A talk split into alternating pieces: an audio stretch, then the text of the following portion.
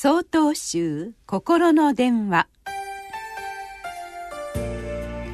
今週は「経山禅師の聖願」と題して秋田県善林寺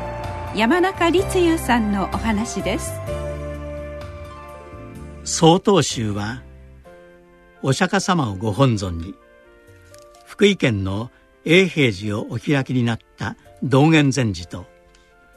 横浜鶴見の総持寺のご解散である経山禅師を両祖に仰いでおります。両祖のお一人経山禅師は鎌倉時代の1268年11月21日に福井県にお生まれになったと伝えられています。母親の世のため人のため役に立つ子を授けてくださいという観音様への熱い信仰と願掛けがあって誕生されたこともあり観音様の申し子と言われるゆえになっています。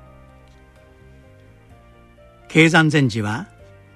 世の中のすべての人に幸せが訪れない限り自分の幸せを求めることはしない。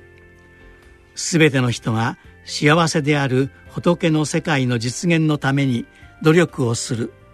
という願いを持ちました。仏の世界というとどこか理想郷のような響きがあります。しかしここでいう仏の世界とは平和で正しく明るい世の中を示します。その世界は私たちの何か良いことをしたいと願う心から生まれますが残念なことに自分さえ良ければ他人はどうでもいい。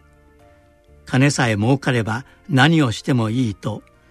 社会全体を考えられない人もいます。皆さんが私のために働いてくれるのだから私は皆さんのために働かせてもらうという思いが人と人の正しいあり方のように思います。その心こそ経山禅師の聖願そのものです。私たちは仏様の慈悲の光のただ中にあり輝くばかりの命を授かっています。その輝く命を生かすために改めて経山禅師の聖願に思いをいたすのもとても大事なことなのです。